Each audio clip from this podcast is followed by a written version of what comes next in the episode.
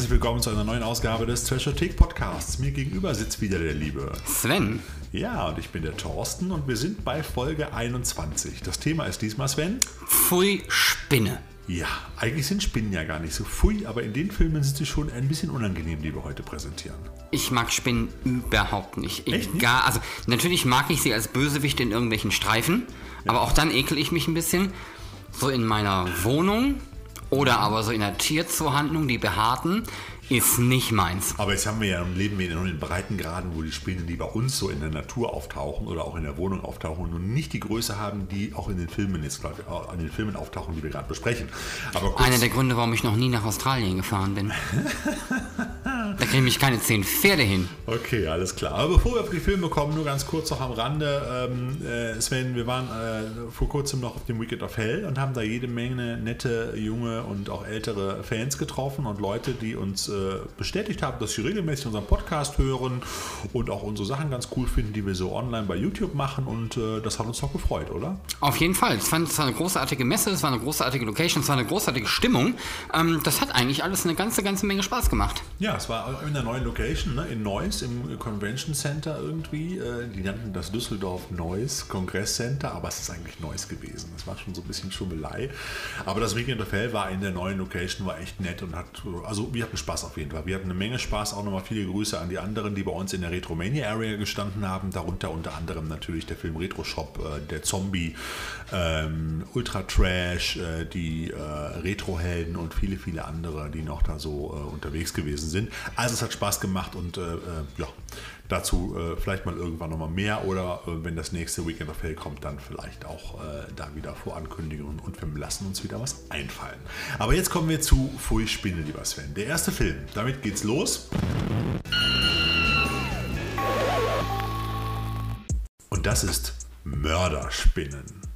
Ein Titel der Programm ist ein wunderbarer, ein wunderbarer Tierhorror-Exploitation-Streifen aus den 70ern und ähm, aus dem Jahr 1977 und der ist gerade nochmal neu erschienen, deshalb neu erschienen äh, in dieser wunderbaren Creature-Feature-Reihe äh, äh, von Koch Films und zwar deshalb neu erschienen, weil sie ihn jetzt endlich mal auf Blu-ray rausgebracht haben in wunderbarer, schöner, quietschbunter Qualität. Also die Bildqualität fand ich äh, war für diesen alten abgehangenen Streifen schon ganz gut. Und äh, ja, worum geht es? Es geht um ein mysteriöses Massensterben von Rindern und Haustieren und das erschreckt die Bewohner der grusamen Kleinstadt Verde Valley. Der örtliche Veterinär Rack Hansen alias William Shatner fordert umgehend Unterstützung an übergeordneter Stelle an und äh, selbige kommt in Form der attraktiven Entomologin Diana Ashley, gespielt von Tiffany Bolling. Äh, diese diagnostiziert zugleich Spinnengift als Ursache der mysteriösen Tode und äh, ja, als Folge von ungehemmten Pestizideinsatzes sehen sich die Spinnen ihrer natürlichen Nahrung beraubt und müssen so ihre Nahrungsgewohnheiten natürlich umstellen. Als Folge mutierten, mutieren Tausende von Taranteln zu todbringenden Vierbeinern. Als die Tiere in der Umgebung, also ihre Nahrung quasi knapp werden, bleibt den Spinnen nur noch eine einzige Futterquelle, der Mensch. Und äh, der beschauliche Ort Verde Valley liegt direkt im Zentrum der achtbeinigen Brut. Und dann kann sich so ziemlich jeder vorstellen, der schon mal einen Tierhorrorfilm gesehen hat, was dann so abgeht. Sven, du hast den Film auch gesehen? Entschuldigung, ich bin kurz eingeschlafen. Du hast heute die Tonalität von Domian abends um halb eins. ähm, ich dachte, ich spreche mal ein bisschen langsamer, aber alle immer sagen, ich rede so schnell, verdammt nochmal. Ja? Du, du könnt, also vielleicht kann ich ja von ähm, Regen und Gewitter ähm, in meiner Noise-App ähm, mich entfernen ja. und stattdessen kannst du mir mal was einlesen. Das könnte helfen. Meinst du in so einer wunderbaren sonoren Stimme? Ja, das wäre wär großartig. Ja, okay. ja, kommen wir zurück zum Film. ähm, ich mochte die.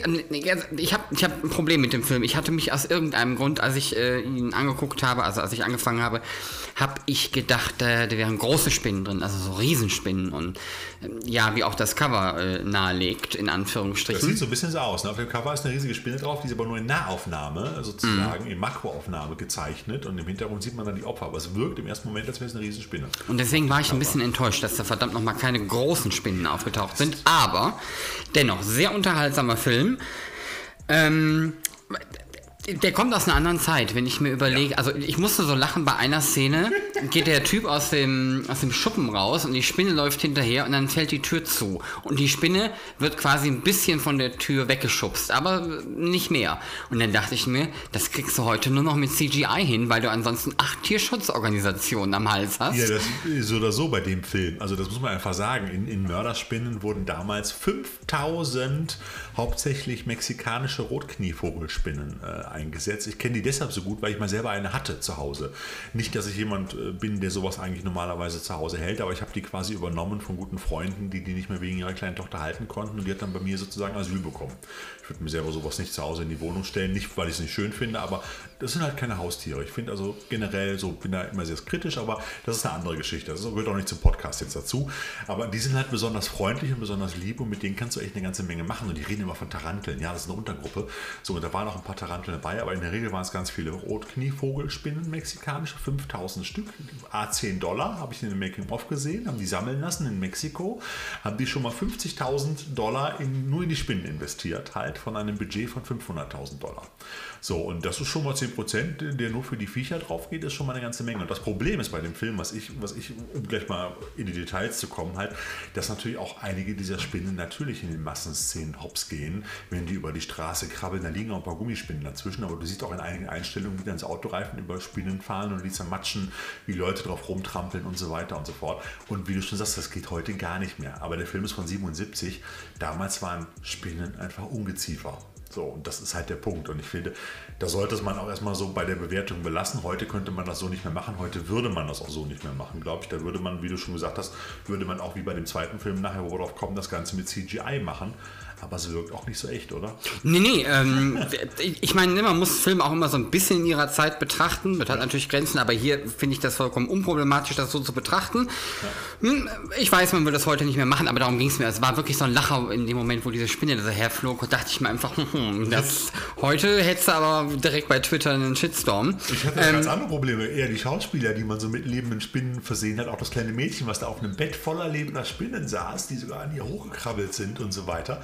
Also da, hätte ich eher so ein Problem, wo man sagt, da ist so eine Sechsjährige, die setzt man einfach auf so ein Bett, wo so 40 Spinnen drauf sitzen und an ihr rumkrabbeln und das war keine Stuntfrau. Mhm. Also, oh, das war so gut gemacht, dass man es nicht gesehen hat halt. Ne? Aber...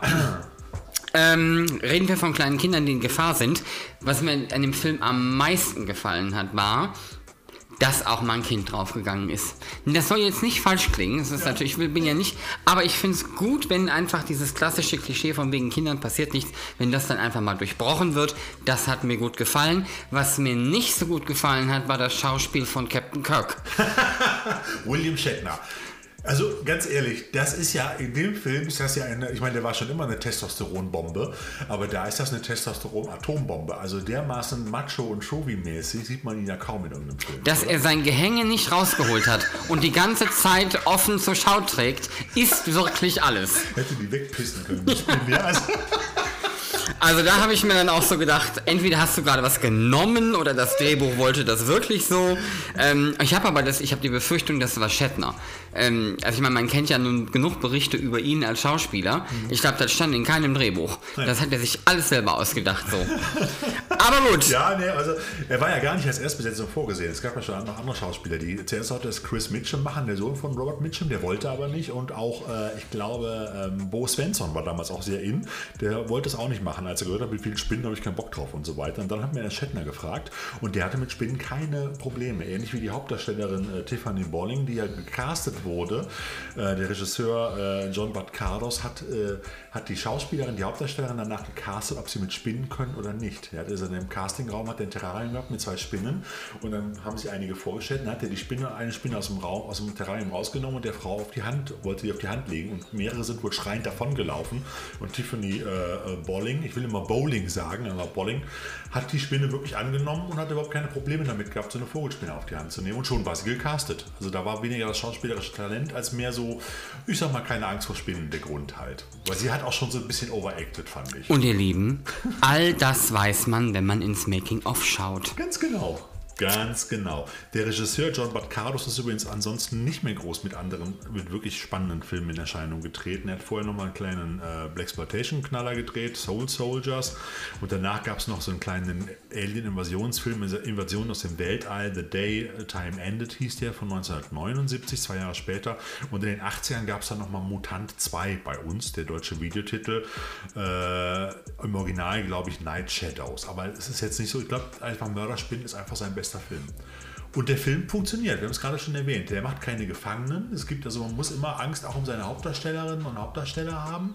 Ähm, es ist klar, es ist das normale Schema, das klassische Tierhorror-Schema, Umweltverschmutzung, äh, hier ist es DDT, zu viele Pestizide äh, und äh, übrigens eine lustige Szene, wo die beiden, die Hauptdarstellerin und William Shatner halt zusammen da beim Bier trinken und sie sagt dann plötzlich so, Jetzt weiß ich übrigens, warum die Spinnen uns alle immer angreifen. Das ist das DDT, was überall. Also diese Szene war echt zum Heulen. Das war echt geil. Vor allem ist ihr aufgefallen, die haben sich ein Bier neu bestellt, wo er Champagner bestellen wollte. Dann sagte sie, wir bleiben wir doch beim Bier. Und die kriegen zwei neue Biergläser auf den Tisch gestellt. Und da standen auf dem gleichen Tisch zwei volle Biergläser schon in der Einstellung.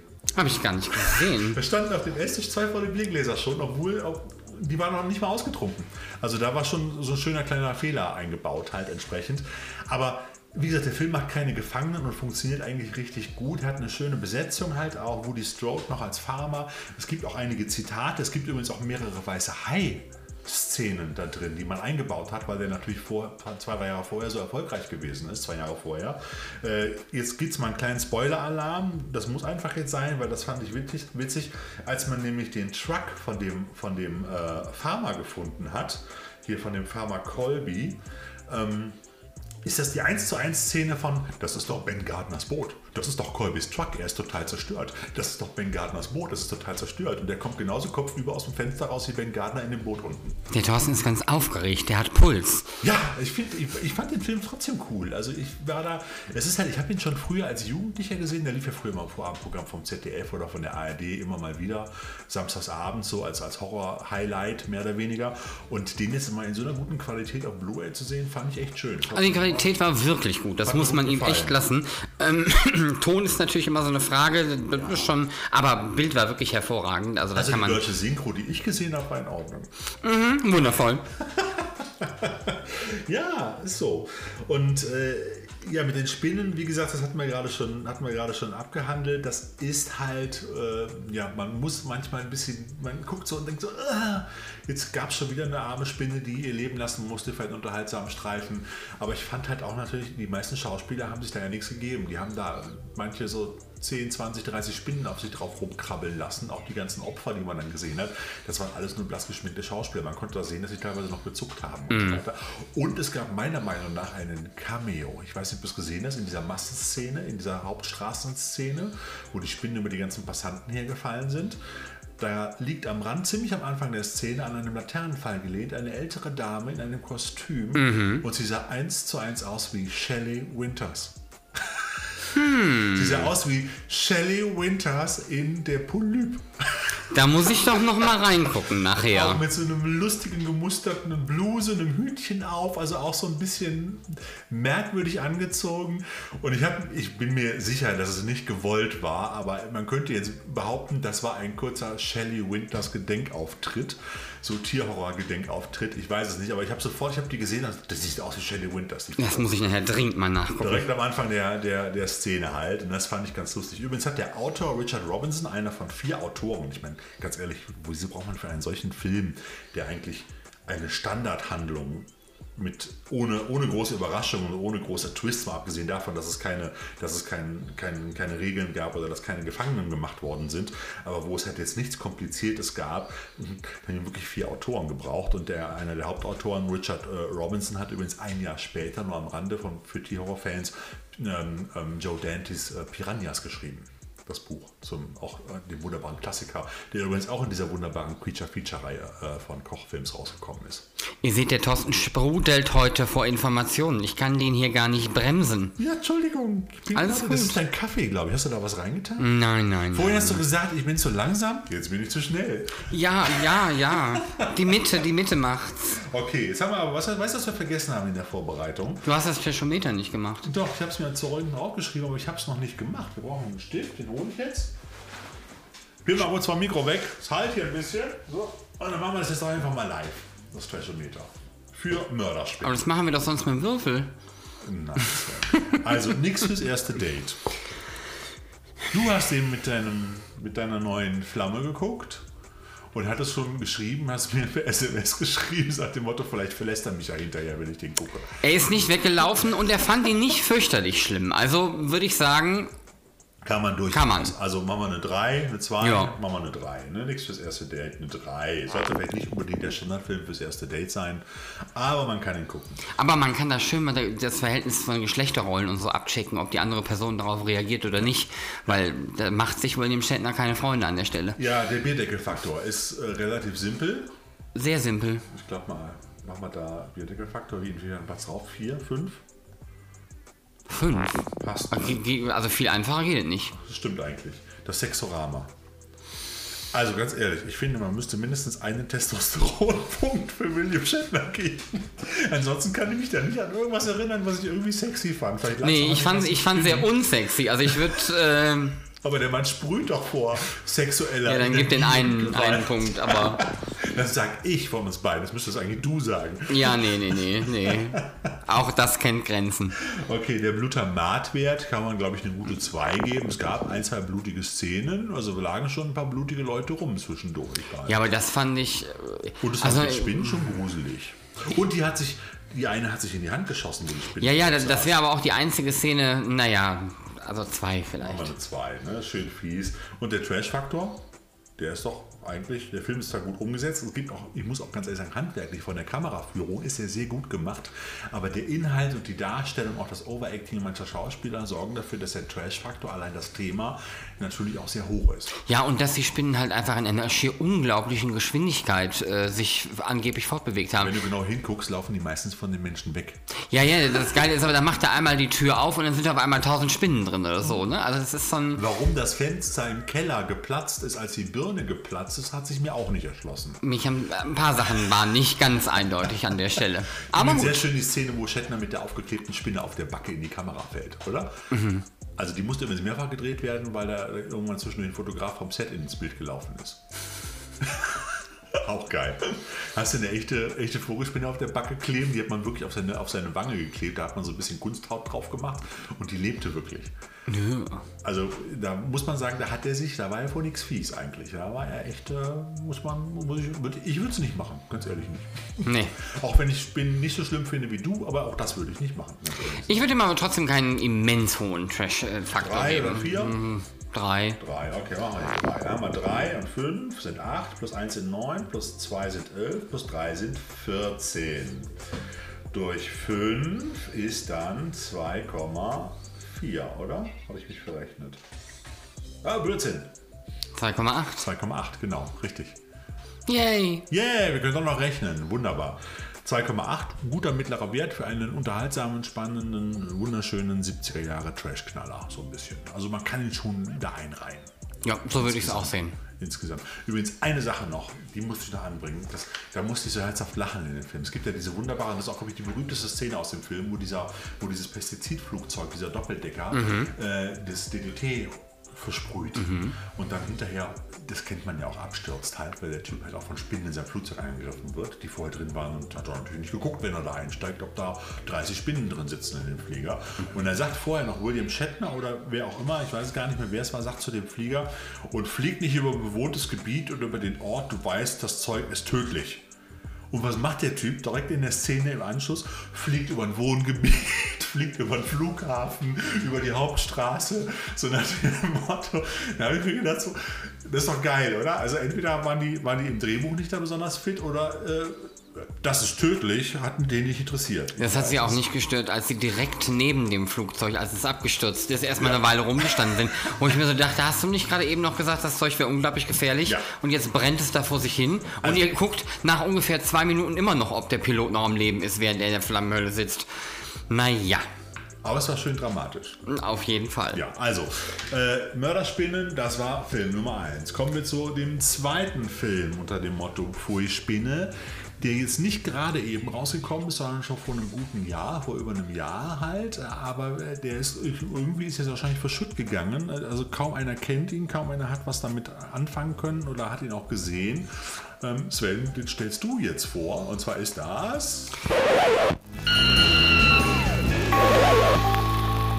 Es geht um Guardians of the nicht Galaxy, es geht um Guardians of the Tomb.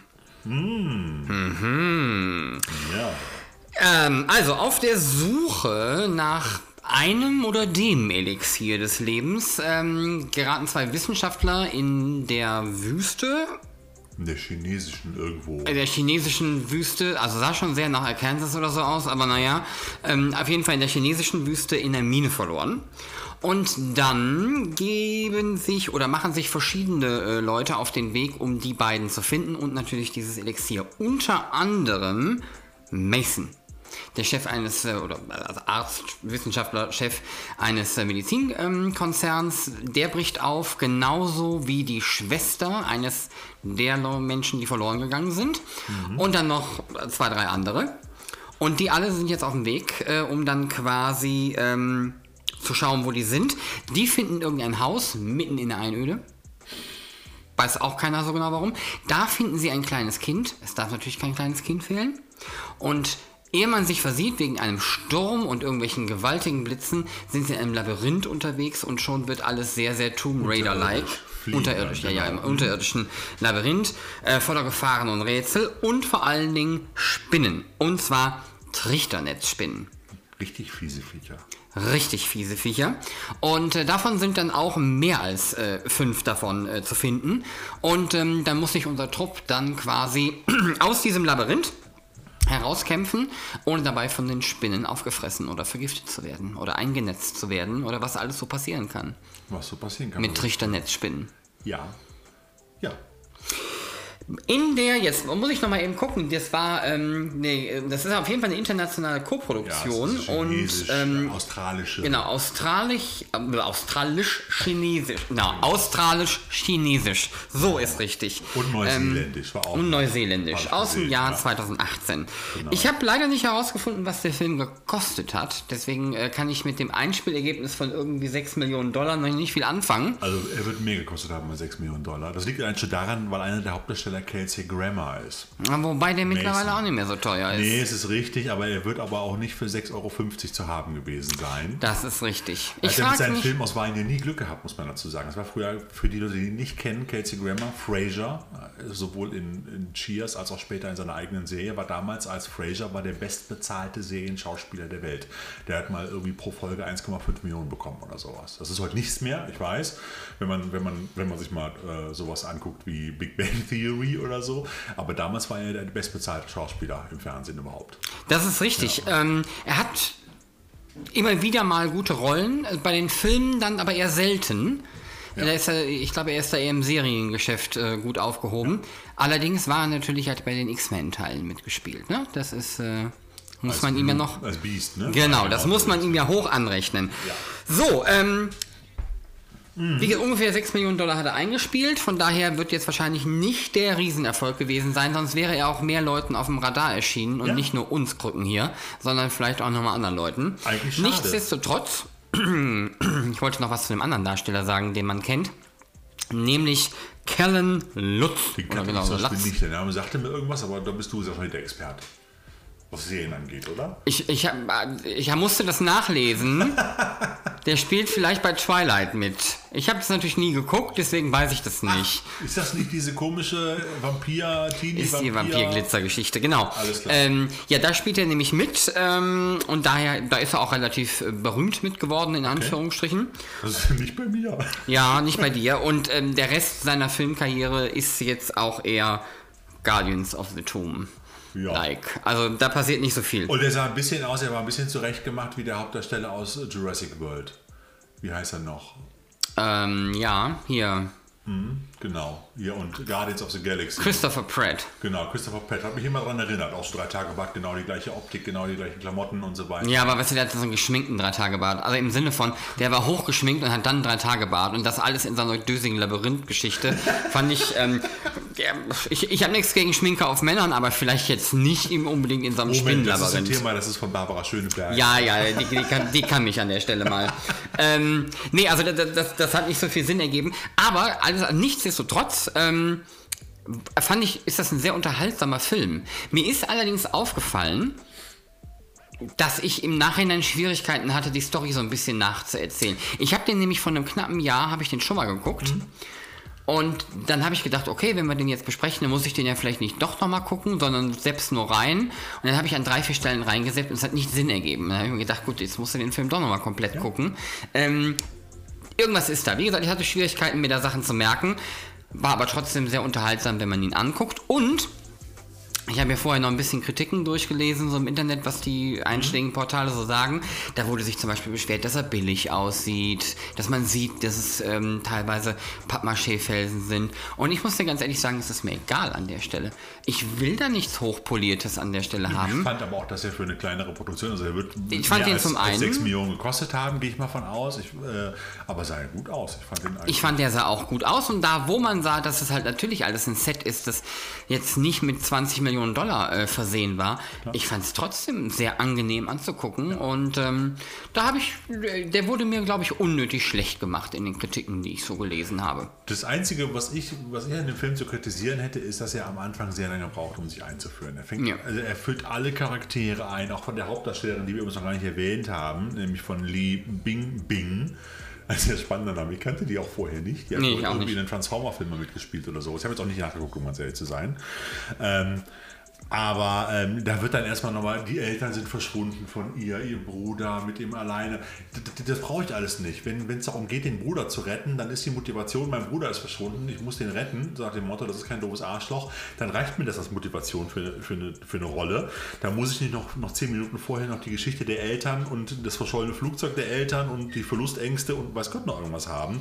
Genauso dann immer diese Rückblicke und das wird immer so hin und her gesäppt die ganze Zeit. Man fängt an in der Mine, geht wieder zurück, drei Tage vorher, dies und jenes. Und ich finde, es dauert 40 Minuten, bis du die erste Spinne siehst. Das ist beim Mörderspinnen nicht so. Da ist nach 10 Minuten geht's rund. Also da weißt du, jetzt geht's los halt. Ne? So, und das finde ich halt, äh, finde ich halt so ein bisschen, ein bisschen schade halt. Da hat man echt was vertan, weil die haben echt, die haben echt gutes Potenzial an Schauspielern gehabt. Die haben auch Schauspieler gehabt, die man auch auseinanderhalten konnte bei so einer Produktion. Das krankt ja meistens an so kleineren Produktionen, dass du zwei Stars hast und die restlichen sind alle irgendwie gleich halt. Man konnte die gut auseinanderhalten. Die haben alle, haben alle ordentlich gespielt.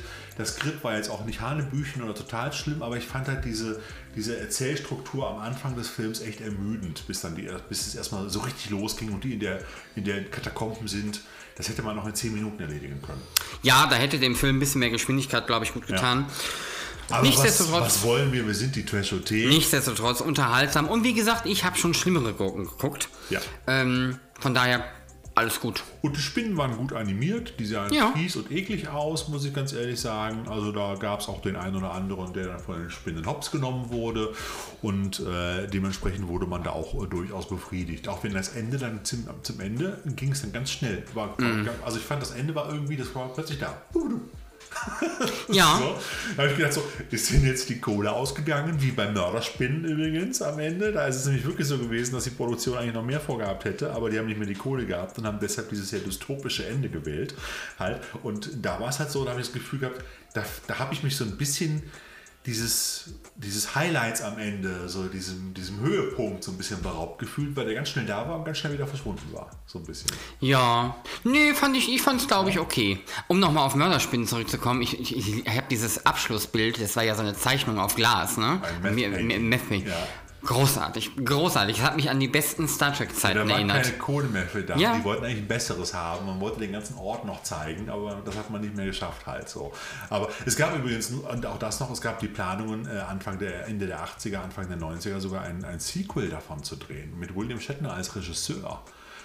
Das hat sich dann allerdings irgendwann zerschlagen. Ja, Also nicht von Guardian of the Tom. So, das ist, das ist, äh, filmhistorisch ist das ein nicht unwichtiger Fakt. weil dann hat er nämlich Star Trek 5 gedreht. Dass, dass das nicht passiert ist, hat dazu geführt, dass Star Trek 5 entstanden ist. Das müssen wir. ich bin gerade ein bisschen geflasht. Das ist ja nun wirklich. Jetzt stell dir mal vor, der hätte Anfang der 80er diesen zweiten Film gemacht und der wäre wahrscheinlich genauso fürchterlich geworden, also wie äh, Star Trek 5. Und dann hättet ihr doch nie wieder einen Regisseurstuhl gekriegt. Das heißt, es hätte Star Trek 5 nicht gegeben. Wir hätten Gott nicht gefunden. Ja, wobei es gibt durchaus Szenen in Star Trek 5, die mag ich ja. Es gibt drei Szenen, die Wo gut die sind in Star Trek. sitzen und singen. Und das, ist das, das sind die Szenen, wo William Shatner geschlafen hat oder selber schauspielern musste.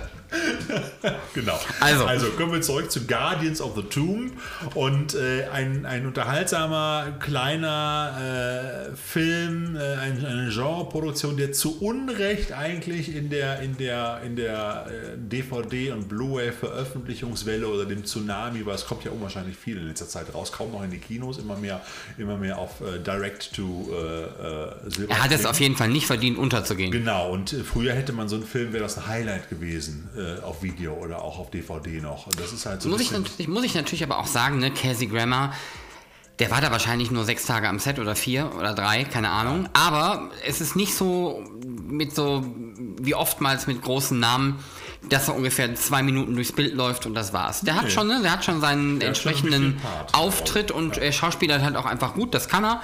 Und ähm, von daher alles in allem ein großartiger Film. Leider waren die Making-ofs nicht so fürchterlich spannend wie offensichtlich deine. nee, das, äh, das ist auch überschaubar. Aber ich habe mir mal das Making-of an über das Setting angeguckt, was sie da gebaut haben. Und Das war cool. Das sah auch ganz gut aus, das hat mir gefallen, das war qualitativ in Ordnung. Das war natürlich keine 100 Millionen Dollar Produktion, so, aber ich finde, das war auch gut ausgeleuchtet. Das sah einfach immer ganz spannend aus. Was ein bisschen unrealistisch war, waren zwischendurch diese Effekte mit den Explosionen, die da eingeblendet waren. Ja, halt und ich finde halt Teile der Räume auch Ja. in, nach tausenden Jahren sahen halt aus wie ein chinesisches Restaurant, ne? Auch mit so, mit so Lampions und so. Und dachte, ich habe auch immer noch darauf gewartet, dass gleich jemand kommt und fragt, welche Nummer ich denn haben möchte. Also das war, ich habe das, ich, das, das sieht gut aus, Ja. das unterhält, aber es ist schon, schon ein bisschen merkwürdig. Okay, machen wir das Trechometer auch wieder live. Nichts Mhm. fürs erste Date. Ähm, Kann man gucken. Oder? kann man, kann man gucken. Also leider, leider eine 2. Ja. Oder? Genau. Der Bierdeckelfaktor ist schon durch die, durch die am Anfang auch sehr wilde Handlungssprünge. Durch die 16.000 Rückblenden. Ja, schon ein bisschen umfangreicher. Also ist der Bierdeckelfaktor nicht besonders hoch. Geben wir auch eine 2. Mhm. Das Sexorama. Ähm, da würde ich, glaube ich, eine charmante Null geben. Ja, ich wüsste jetzt auch nichts, äh, was da überhaupt in irgendeiner Art und Weise. Nee. Es sei denn, man geilt sich an Spinnen auf. Aber das ist jetzt nicht das Sexorama, was wir so sehen. Selbst Kellen Latz hatte ständig ein T-Shirt an. Also, Fürchterlich, ne? Er hat sich das nicht runtergerissen. Doch in einer Szene hat er, hat er wohl unter Wasser von einer Spinne gebissen. Wurde. Er wurde unter Wasser von einer Spinne gebissen. Also nicht gebissen, aber beinahe gebissen und hat sie dann auf seinem Brust, auf seinem Bauch zerquetscht und ist dann aufgetaucht und hat sich dann das T-Shirt hochgezogen. Das hast du dir nicht gemerkt? das hat nicht gereicht. okay. das ist auch ein nicht- dicker Blutfleck auf seinem Das Bauch. ist nicht das, was ich unter einer Shirtless-Szene verstehe, Thorsten. Echt nicht. Alles klar. Blutamatwert ist auch überschaubar. Sehr überschaubar. Es gab auch ein, zwei schön eklige Szenen, aber auch die waren leider nicht so überraschend wie, wie gewünscht. Wenn überhaupt einen. Ja, geben wir mal einen. Ne? Und der Trash-Faktor, da kann man durchaus, glaube ich, eine 4 geben, weil trashig ist es schon an sich. Ja, ja, ja. Produziert, aber die Story ist einfach trashig. Ja, also auch das, auch das Dekor finde ich halt schön trashig. Okay. Dann sind wir bei insgesamt 9 Punkten. Oh. Was haben wir da gemacht? Hm.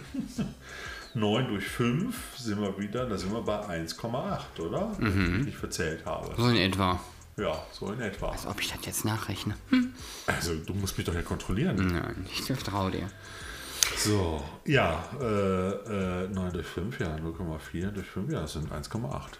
Also, ich finde, egal, auch wenn da jetzt Unterschiede in der Bewertung sind, beides sehr solide Gurken, die vielleicht nicht unbedingt in euer Langzeit-Blu-ray-DVD-Regal müssen, aber die auf jeden Fall mal irgendwie zumindest den Blu-ray durch, Blu-ray-Player durchqueren dürfen und euch ein Ja. paar schöne Stunden machen können. Auf jeden Fall, also das ist keine vertane Zeit, das macht schon Spaß. Auf jeden Fall. Das ist, es gibt Filme, da würde ich sagen, die muss man nicht gucken, aber die kann man, wenn man auf Spinnen steht oder auf Tierhorrorfilme, sind das zwei Vertreter, die man durchaus einfach mal gucken kann.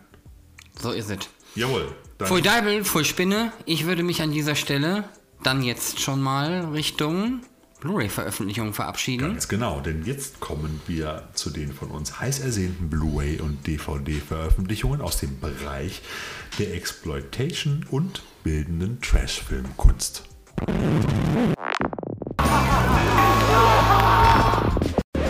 Seit wenigen Tagen erhältlich einer meiner, haltet euch fest, meiner Lieblingsfilme Deep Star 6. Yeah. Kurze Story. Seit sechs Monaten ist die Crew des Unterwasserlabors Deep Star 6 auf Tauchstation. Ihr Auftrag? Die Errichtung einer Raketenabschussbasis. Die hierfür benötigte letzte Sprengung einer Höhle zerstört nicht nur Teile der Unterwasserbasis, sie fördert auch eine gigantische prähistorische Kreatur zutage. Konfrontiert mit einem Wesen, wie es unsere Welt bisher noch nicht gesehen hat, beginnt für die Crew der brutale Kampf ums nackte Überleben. Was für ein Teasertext. Wow. Wow. Ja. Ne? Ja, ähm, der Freitag der 13. Regisseur S, Sean S. Cunningham wandert mit dem beklemmenden futuristischen Unterwasserabenteuer Deep Star 6 Ende der 80er auf den Spuren von Alien, Leviathan und The Abyss. Trotzdem hat der Film seine eigene Atmosphäre und unter anderem spielen Miguel Ferrer, keine Ahnung wie der genau heißt, ja. Nina Peebles, oder, äh, oder Tom Bray mit ähm, Murray Buzinski aus dem Trio mit vier Fäusten. Ähm, und die überkämpfen alle um ihr Überleben. Und äh, lasst es euch sagen, es überleben nicht alle. Ja. Ich habe den Film auch noch in guter Erinnerung. Ich habe den damals sogar im Kino gesehen. Da beneide ich dich ein bisschen. Es ist tatsächlich einer meiner All-Time-Favorite-Filme. Das ist auch, der hat eine schöne Atmosphäre, macht Spaß. Wie heißt nochmal das Genre? Das Genre.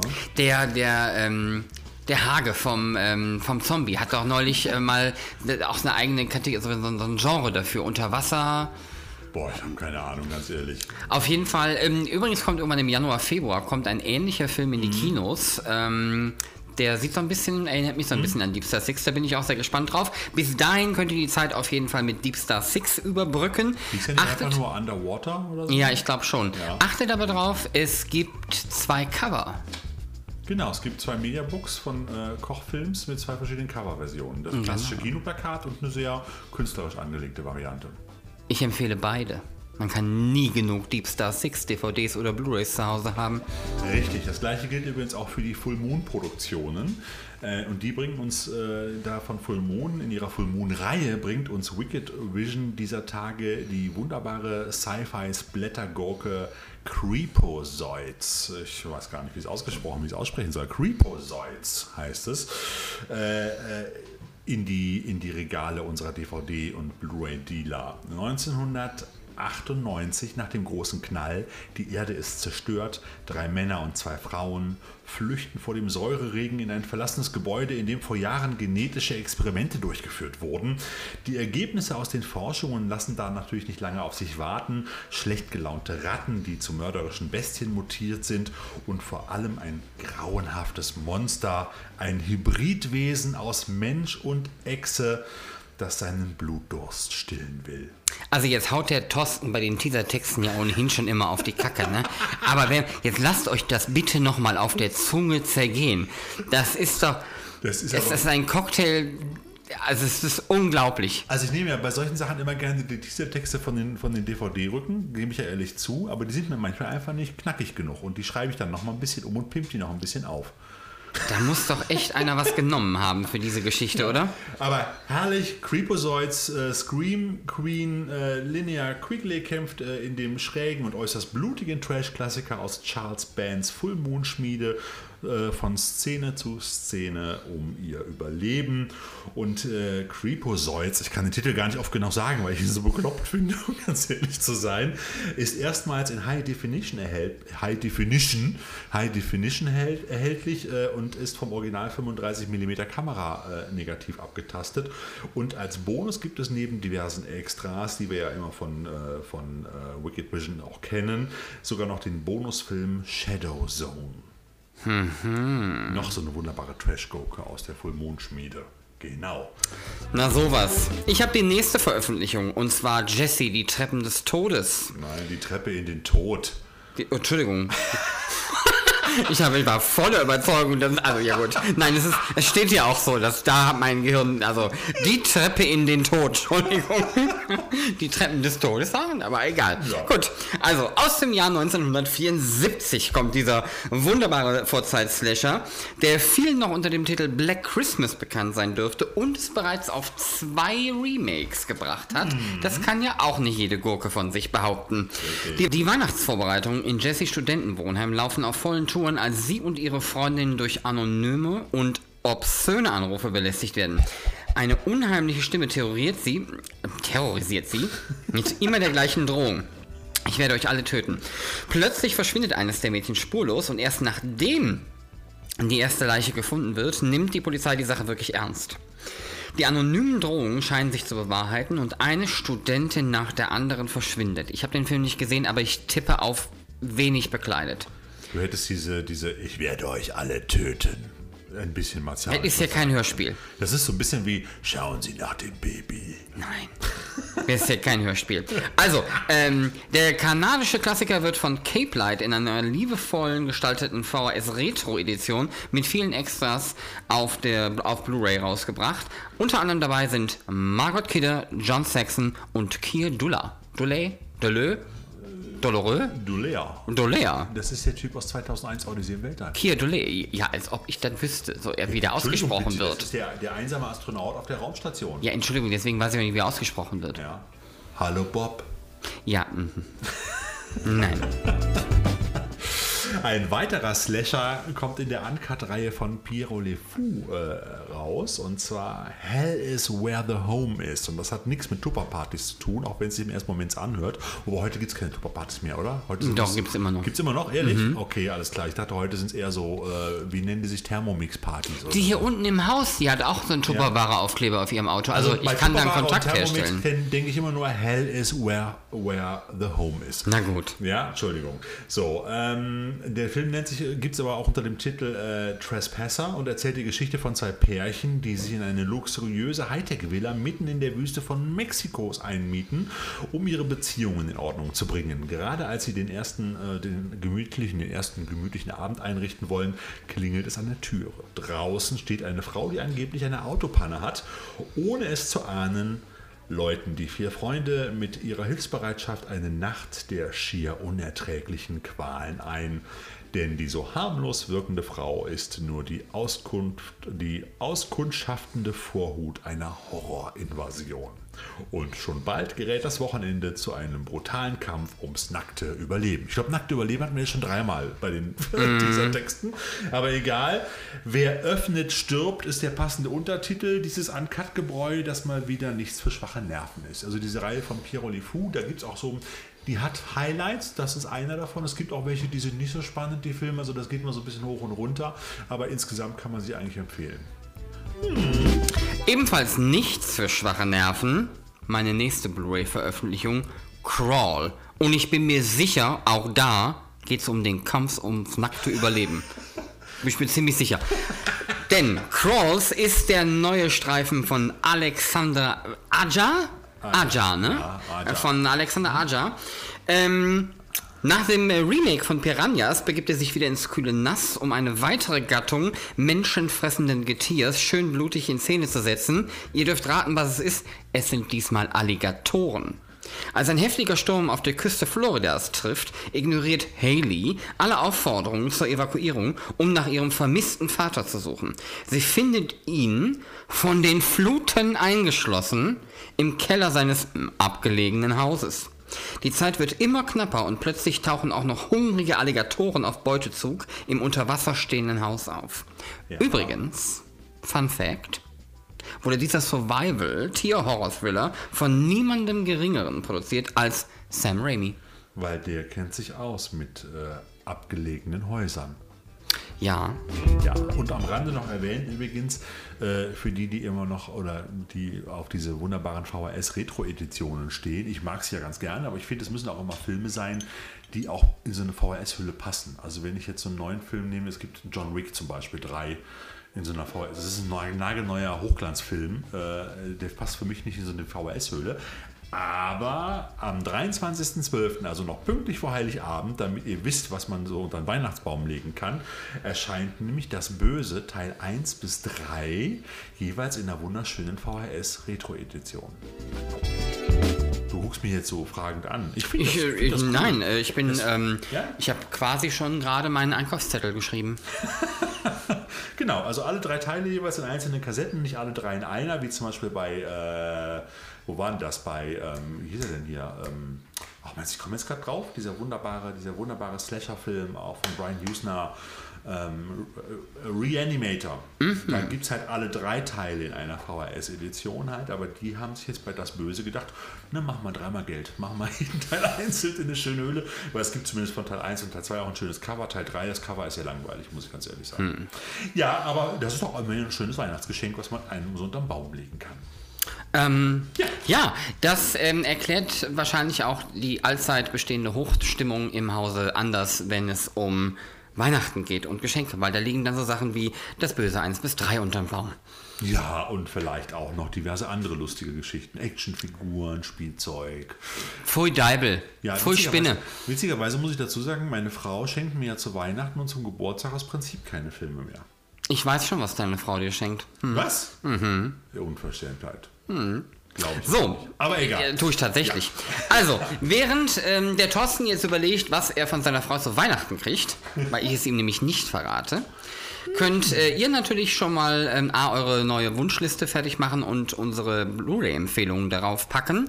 Oder vielleicht ins Regal greifen und eine unserer beiden Filme von heute rausgreifen, falls die da vielleicht schon zufällig drinstehen und es bisher noch nie in eurem Blu-ray-Player geschafft haben. Wenn nicht, Zumindest, ich weiß es bei den Mörderspinnen gerade nicht, Guardians of the Tombs könnte man zur Not auch noch bei Amazon ausleihen.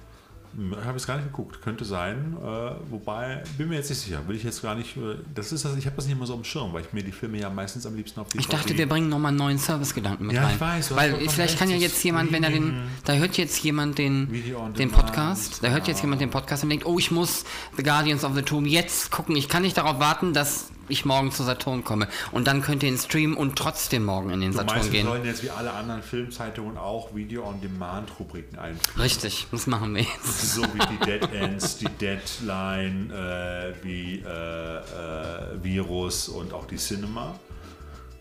Ja, wir ähm, mal gucken.